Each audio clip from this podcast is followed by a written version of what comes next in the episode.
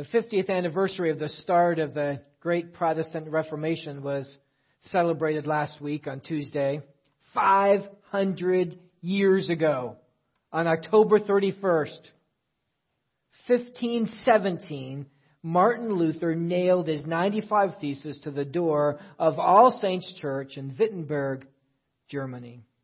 Let's put that in perspective for a moment. That was only 25 years after Christopher Columbus discovered America. That was 103 years before the pilgrims came to America in 1620. It's a long, long time ago. The faith taught by the apostles and preserved for us in our Bibles had been corrupted so badly that the very substance of what it meant to be a Christ follower was all but lost. Faith had been swallowed up into greed and grace had been overcome by merit and earning it and the scriptures had been drowned out with false teaching and Jesus and eternal life were used to manipulate and control the people and to empower those in control. But 500 years ago, the Holy Spirit began a revival in this darkness through His scriptures reawakening the very essence of what it means to be a Christian. The doctrine of justification by faith was the very heart cry of the Reformation. This revival focused on five fundamental truths. Authoritative teaching comes from the Bible alone. Salvation comes by faith alone, through grace alone, in Christ alone, and for the glory of God alone. I've been enjoying very much all the Reformation remembrances uh, we celebrated the heart truths of the Reformation this summer here in, the, in our summer Sunday evening studies into the five solas, the five onlys of the Reformation. I watched a service on the 31st live streamed uh, from Ligonier Ministries. Watched a documentary on Luther. I read a couple books on the Reformation. I listened to this great conference called uh, Here We Stand. The rich heritage of true biblical teaching is a feast for our souls.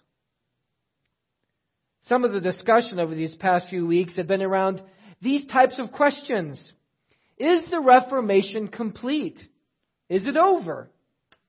Well, obviously, from a simple historic point of view, it's well over. The Protestant Reformation had its spark in Luther and, and spread across Europe. Most date the end of the Reformation in the middle to late 17th century.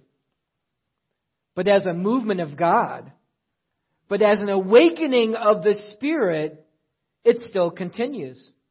And the necessity for a re energized Reformation right here in the USA could not be any more needed. I read recently that 77% of Americans believe that their personal effort is a vital contribution to salvation.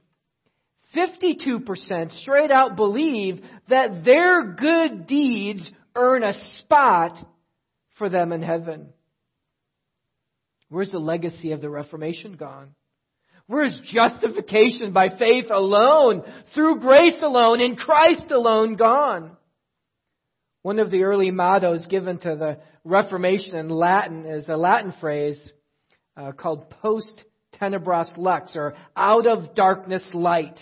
Out of the spiritual darkness of work based, merit based religion came the light through the scriptures of the teaching of the true gospel of justification by faith the light burst forth in God's timing, empowered by God to the glory of God, and brought eternal life and salvation to multiple millions upon millions upon millions. So is the need today. So is the need today when 77% of Americans think that it's their personal effort that contributes and earns them a spot in heaven. We need a reformation. We need post tenebras lux. We need light to come out of the darkness and illumine the truth of the scriptures to the hearts in our community and our state and our nation. And may I say, in our churches. How many churches this Sunday morning, churches that can trace their heritage back to the Reformation, how many of those churches this very morning are teaching heresy from the pulpit? That somehow you can earn it. Somehow by your effort. Somehow by your merit. Somehow by your good works. Jesus is impressed and you get a spot in heaven. How many? Way too many.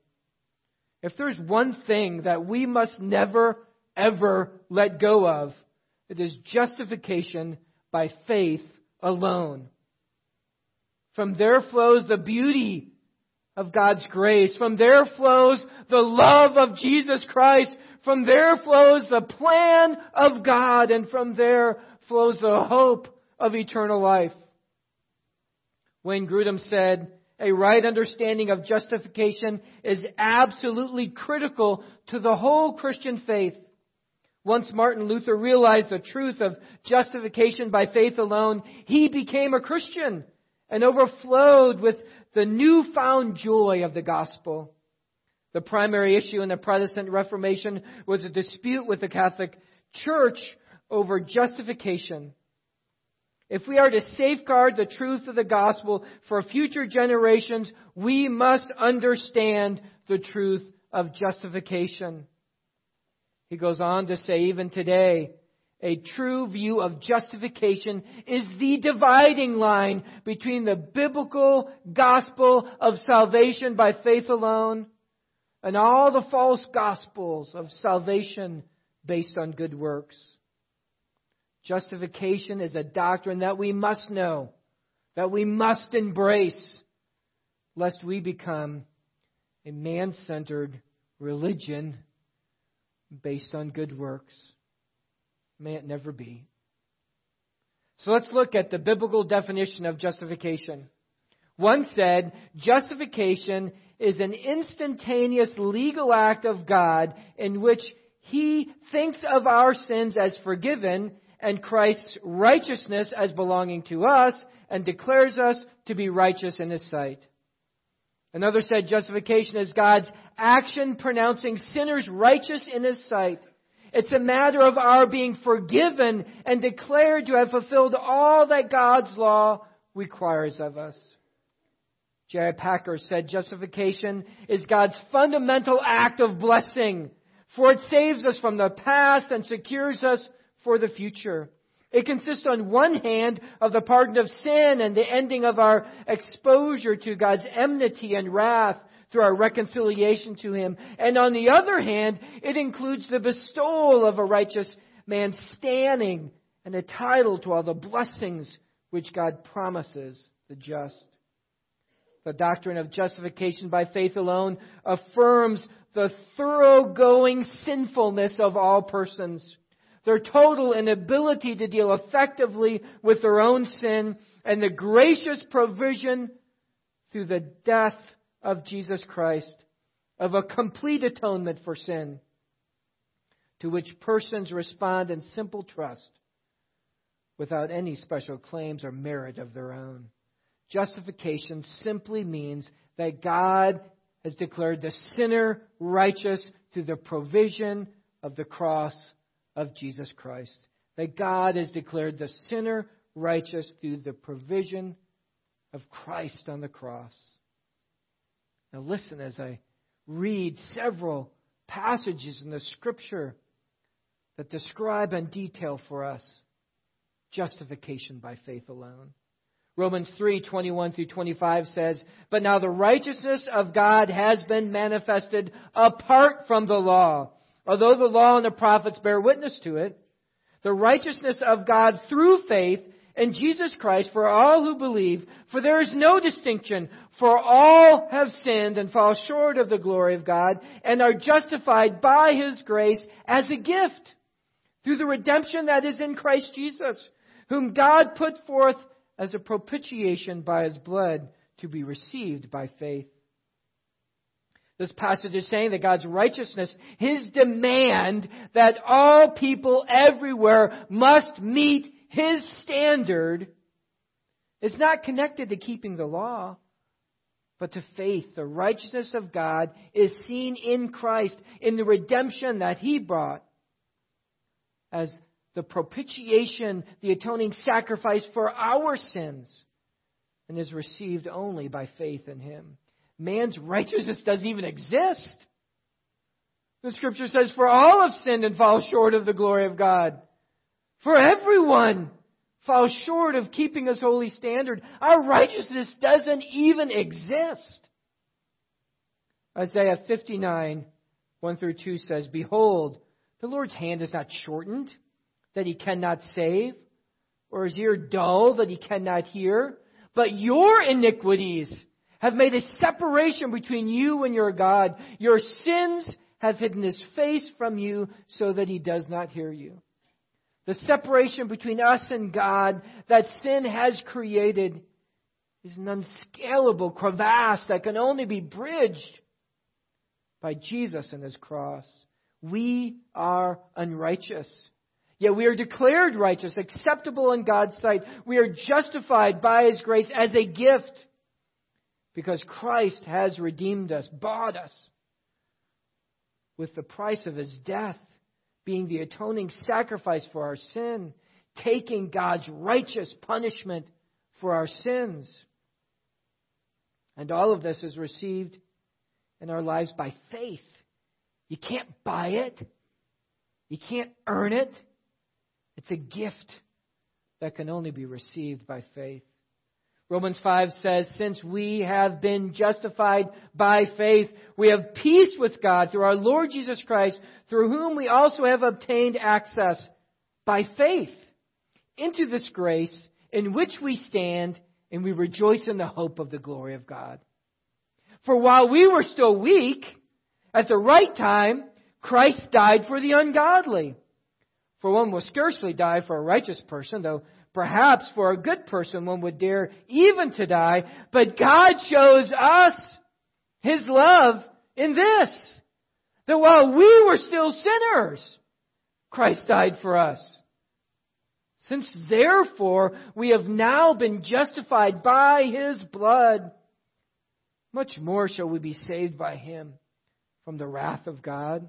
For while we were enemies, we were reconciled to God by the death of His Son. Much more now that we are reconciled shall we be saved by His life. More than that, we also rejoice in God through our Lord Jesus Christ, through whom we have now received reconciliation. Amazing passage. It's telling us that we, you and me, enemies of God, you and me sinners, you and me ungodly, you and me the objects of His judgment. That is, until in His love, He reconciled us to God and justified us, declared us righteous through the blood of Jesus Christ. Therefore, we now have peace with God. We now have access to God. We now rejoice in God. We now have hope. We now experience all the great blessings of God because God, through Jesus Christ, has saved us. Romans 4 1 through 5 says that, What then shall we say was gained by Abraham, our forefather according to the flesh? For if Abraham was justified by works, he has something to boast about but not before God. For what does the scripture say? Abraham believed God and it was counted to him as righteousness. Not to the one who works. His wages are not counted as a gift, but as his due. And to the one who does not work, but believes in him who justifies the ungodly, his faith is counted as righteousness. See, Abraham's a great example for all people, whether Jew or Gentile, that as we respond in faith, God has always and will always credit to the account of the sinner, the ungodly, the guilty, his righteousness. See, in God's economy, it's always about faith. It has always been about faith. No one could ever earn a righteous standing before God. It can only be given, it can only be granted by God as a gift. Response to our faith, Philippians 3 8 through 9 says, Indeed, I count everything, everything as lost because of the surpassing worth of knowing Christ Jesus my Lord. For his sake I have suffered the loss of all things count them as rubbish, in order that I may gain Christ and be found in him, not having a righteousness of my own that comes from the law, but that which comes through faith in Christ, the righteousness from God that depends on faith. Galatians 2:16 says, "Yet we know that a person is not justified by works of the law, but through faith in Jesus Christ. And so also we have believed in Christ Jesus. In order to be justified by faith in Christ and not by works of the law, because by works of the law no one will be justified. The chapter ends with, For if righteousness were through the law, then Christ died for no purpose. Think about this now. If you can earn your own righteous standing before God, if somehow you can contribute by your own actions to your own salvation, if somehow God graded on some kind of point system, and all you have to do is do more good things than bad things, then guess what? Christ died for no purpose. If you can earn it, then Jesus was a fool to die on the cross. Beloved, no one can become righteous. No one can make themselves righteous and acceptable to, to God. No one in our own efforts can do that. Jesus isn't the fool. We're the fool. All people of all times have fallen short of God's glory. All people of all times are by choice and by nature sinners and in desperate need of salvation that only Jesus Christ can provide. 1 Corinthians 1:18 says, "For the word of cross of the cross is folly to those who are perishing, but to us, but to us that are being saved, it's the power of God." 1 Peter 3:18 says, "For Christ also suffered once for sins, the righteous for the unrighteous, that he might bring us to God, being put to death in the flesh but made alive in the spirit." Many in our world want salvation, but they want it without the cross. And beloved, there is no salvation without the cross. There is no salvation without the substitutionary death and powerful resurrection of Jesus Christ. There is no salvation without Jesus paying the penalty for our sins by taking God's wrath and judgment. There is no salvation unless the righteous one dies in place of the unrighteous ones. There's no common ground where mankind can meet God except at the foot of the cross. No self help, no gurus, no religion, no morality. No works can save anyone. Salvation is clear. It comes only by faith through grace as a gift from God. Justification by faith is Jesus connecting us to God. Justification, is a cooperation of three persons. All three willingly must do their part. Jesus willingly gave his life as an atonement, as a payment for our sins. We must willingly respond in faith, seeing ourselves as sinners, seeing ourselves alienated from God by our sin, seeing ourselves in need of a substitute, someone to be a sacrifice in our place, a perfect substitute for our sins. Then God applies those righteous acts of His Son to our account. And we become one, united with Christ. He takes our sin and He gives us His righteousness. The theological word for that is imputation.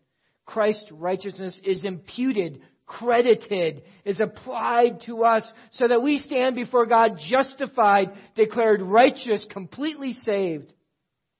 When God looks at his children, what does he see? When God looks at a believer, what does he see? He sees righteousness. of course, not our righteousness, right? He sees Christ's righteousness. He sees a forgiven, accepted son or daughter. He sees His grace. He sees His mercy. He sees His love. He sees His Son. When God looks at us, He no longer sees a sinner but a saint. He sees a redeemed, reconciled, declared righteous Christ follower. Makes me think of Galatians 2:20 where Paul says, For I've been crucified with Christ. It's no longer I who live, but Christ who lives in me. And the life I now live in the flesh, I live by faith in the Son of God who loved me and gave himself for me. The power and the truth of justification changes not only our eternal destiny, but the life I now live in the flesh. I live by faith in the Son of God who loved me and gave himself for me. The doctrine of justification answers some of the hardest questions. How can a perfect and holy God, pure in every way imaginable, pardon sinners? How can a perfect and holy God, pure in every way, admit sinful men and women into heaven? How can sinful humans ever become right with God? How can I, a sinner, an enemy of God, ungodly, how can I be accepted by a perfect and holy, righteous judge? For our God is holy. One of the main descriptions of our God's character is his holiness. Holiness means separation. Holy means that, that he's set apart. God is 100% set apart, separated from sin. There's a great passage on that, several in the scriptures. Isaiah 6 comes to mind where it says, In the year that King Uzziah died, I saw the Lord sitting upon a throne, high and lifted up, and the train of his robe filled the temple. Above him stood seraphim. Each had six wings, and with two he covered his face, and with two he covered his feet, and with two he flew. And they called out one to another, Holy, holy, holy is the Lord of hosts. The whole earth is full of his glory. Holy, holy, holy is the Lord of hosts. The whole earth is full of his glory. And the foundations of the threshold shook at the voice of him who called, and the house was filled with smoke. And Isaiah says, Woe is me, for I am lost. I'm a man of unclean lips. I dwell in the midst of a people of unclean lips, and my eyes have seen the King, the Lord of hosts. See, our God is full and complete holiness and righteousness, separate from sin. And He, in His holiness, must in his justice must punish sin. God is never lenient on sin. His holy character demands that every sin, every last sin be dealt with. Sin is real. Sin is serious. The very character of God's holiness demands of His righteousness that sin must be dealt with. God in His holiness is the judge. Psalm 7:11 says that God is a righteous judge. Psalm 5, 4 through 6 says, For you are not a God who delights in wickedness. Evil may not dwell with you. The boastful shall not stand before your eyes. You hate all evildoers. You destroy those who speak lies. The Lord abhors bloodthirsty and deceitful men. Psalm 2:5 talks about the day of wrath when God's righteous judgment will be revealed. God's holiness demands complete and eternal justice. As we've already said, each human, every one of all time, including you and me, have fallen short of God's glory. Each person's sin will have to be dealt with before a holy and righteous God. Hebrews 9:27 says it's appointed for man to die once and after that comes judgment. God's holiness, God's justice, and our sinfulness leads to our judgment. But folks, the story doesn't end there, right? Our God's character doesn't end there. Our God is full of grace. He's full of mercy. He's full of love. He must and He does love us. He must and He does give us His grace and His mercy. He reaches out to sinful man, and He does through, through His Son. See, God is not just the judge, God is also the justifier. Because He is love, He proactively stepped into time and space to provide for us salvation through His Son. We know the verse, right? For God so loved the world that He gave His only begotten Son, proactively gave His only begotten Son, that whosoever believes in Him shall not perish, but have everlasting life. 1 John 4:10 says, "And this is love, not that we love God, but that he loved us and sent his son to be the propitiation for our sins." God, in his holiness, in his love and mercy, sent his son to take the just punishment of our sins. He sent his son to take the judgment. So how can God in his holiness and justice condemn sin and punishment? And at the same time, in His grace and mercy, forgive sin and redeem mankind? The answer is simple. The answer is one word Jesus. The explanation of the doctrine of justification by faith alone is Jesus. Because only in Jesus could God's wrath and holiness satisfied in His justice. And only in Jesus could God's love and grace and mercy come forth and reconcile ourselves to Him. It's only because of Christ's death being placed on our account that God can look and declare us righteous. It's only because of Christ's death being placed on your account that God could look at you and declare you righteous. So, what's the difference that justification makes in our lives? It makes all the difference. J.I. Packer says at the end of his chapter on justification the knowledge of one's justification is the basis of all true religion. It has always been so, it will always be. The issue is not can one state the doctrine with full biblical accuracy, but does one know its reality in experience? True religion does not begin to the question presses, How may I get rid of my sins?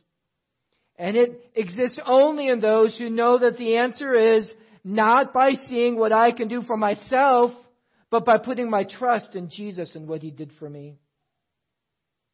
Have you come by faith to the answer of that question? How may I get rid of my sins? You've not come to Jesus by faith. Today is your day to move from separated from God, to remove from standing in your own unrighteousness under His judgment, and move into the family of God, standing in Jesus Christ in His righteousness. Believer, do you realize that the truth of our justification gives us confidence? That God will never make us pay for the penalty of our sins. Our sins, all of them, have been forgiven, and we stand with a new relationship before God, declared righteous by Christ. His righteousness imputed to our lives. What does Romans 8:1 say? You know it, Romans 8:1. There is therefore now no condemnation for those who are in Christ Jesus. What does it say? There's therefore now no condemnation for those who are in Christ Jesus. Did you hear it? How much condemnation is there for us? None. None at all. There is therefore now no condemnation for those who are in Christ Jesus. All eternal consequences of sin have been canceled.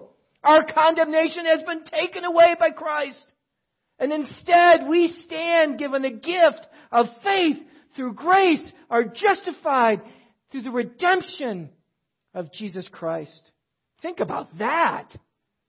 Right? Think about that. What love, what freedom, what salvation, what hope, what worth God has given to us, what sacrifice Jesus has done for us, what security we have in Christ, what power and strength we have to live for Jesus Christ, what confidence we have in Him because of Him.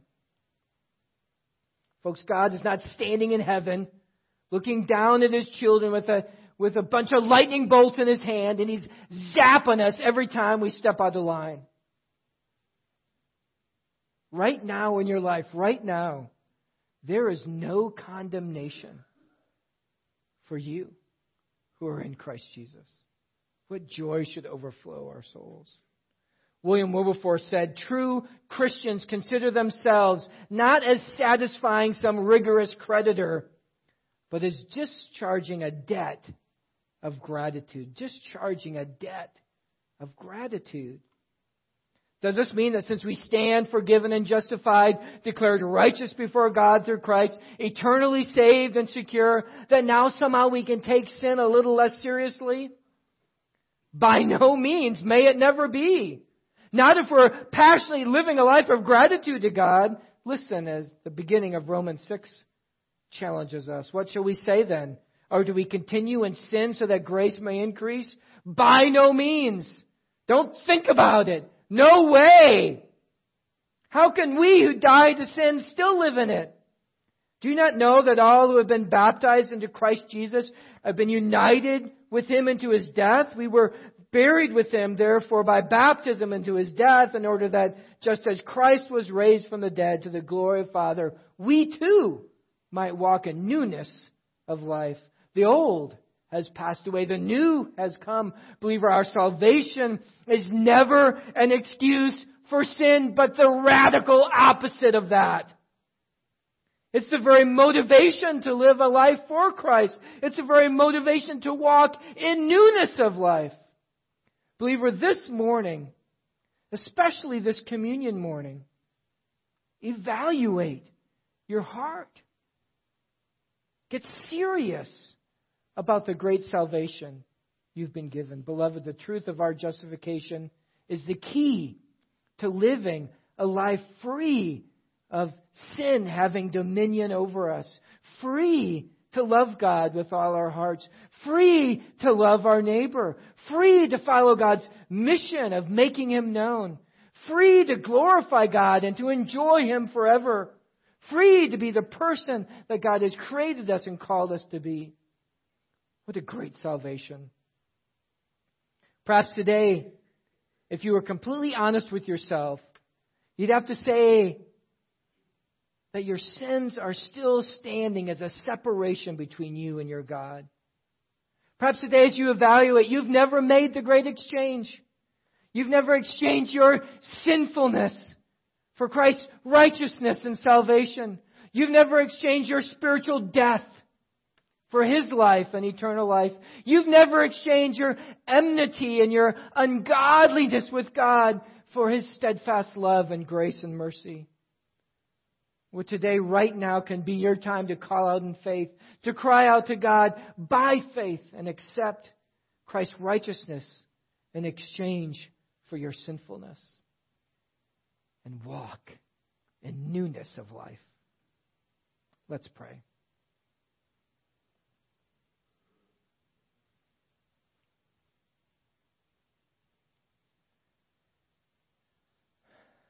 Father, we now we come in these moments. I'm just blown away by your love and grace to us, blown away by Jesus Christ's sacrifice, blown away that you would call me and give me eternal life and hope.